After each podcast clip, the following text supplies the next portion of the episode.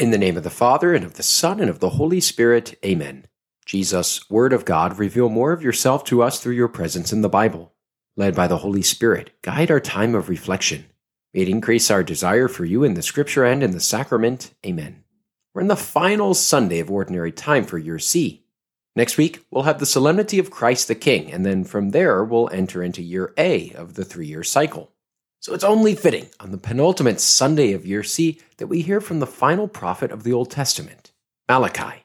You'll notice in your Bible that the book of Malachi, which is our first reading this weekend at Mass, is the final book before the start of the New Testament, and with good reason, because after the time of Malachi, there was about 400 years of prophetic silence up until the arrival of John the Baptist. In Malachi's time, people were wondering where God's justice had gone. The rich only seem to be getting richer, and the wicked seem to be the ones coming out on top. Malachi's response is that a day is coming when all the proud and all the evildoers will be stubble. But for you who fear my name, says the Lord of hosts, there will arise the Sun of Justice with its healing rays. A winged sun disk was a very common image at the time of Malachi. It was ubiquitous because so many other religions worship the sun as a god. In fact, if you type winged sun disk into Google, you'll see images that you'll no doubt recognize and probably associate with ancient Egypt. Many scholars believe that this is what Malachi has in mind when he describes the Sun of Justice with its healing rays. Of course, Malachi doesn't believe, as these other religions did, that this winged sun was its own God, but rather that the Lord of hosts will have the Sun of Justice arise with healing in its wings. We've got some people up to no good in our second reading from St. Paul's second letter to the Thessalonians.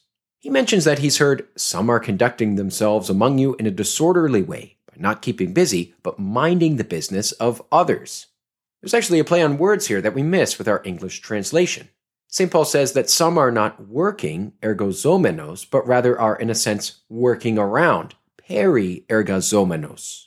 Workarounders might be a better way of visualizing this word in Greek. And a workarounder is someone whom we all know. A person who likes to be all up in your business and you just want to tell them, you know, mind your own beeswax. Why are these people not working, but rather working around? It could be that they thought Jesus was coming back at any minute and thus didn't see the need to work. Or it could be that they thought Jesus had already come back, and so what's the point of working? Or it could be that there were just some lazy Christians among the group in Thessalonica. For whatever reason, Paul lays out what some describe as the golden rule of work. If anyone was unwilling to work, neither should that one eat. It's a pretty accepted standard, right? He concludes the thought by saying that such people should work quietly and eat their own food, an idiom for earning one's own living. Just like last weekend, Jesus is once again in the temple area in Luke's gospel. Only this time, he's going to talk about the temple itself. Some people are admiring the temple's beauty with its costly stones and votive offerings. Back in 20 BC or so, Herod the Great decided he wanted to refurbish Jerusalem's temple. But like that kitchen remodel, it just dragged on forever. And even in Jesus' day, this project was still going on. In fact, the temple's reno wasn't totally completed until about 62 AD, an 80 year renovation, more or less. Nevertheless, as the people are oohing and awing at the temple, Jesus predicts that the days will come when there will not be left a stone upon another stone that will not be thrown down.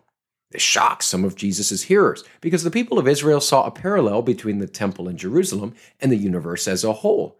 And many items and locations in the temple, such as the Holy of Holies or the menorah or the 12 loaves of showbread, each had significance in relation to the known universe at the time. So when Jesus starts talking about the temple's destruction, the link to the destruction of the entire world was at the forefront of everyone's mind. Jesus gives more general details about what the destruction will entail. He describes powerful earthquakes, famines, and plagues. However, his main point in all of it is to provide encouragement to his followers. He concludes by telling them that they will be hated by all because of his name, but not a hair on their head will be destroyed. It's a phrase that's used both by King David and King Solomon in 2 Samuel and 1 Kings, respectively. So that's it. That's your Sunday setup for this 33rd Sunday in Ordinary Time in Year C. May this knowledge of the story behind the scripture allow you to encounter Jesus Christ in a new way this weekend.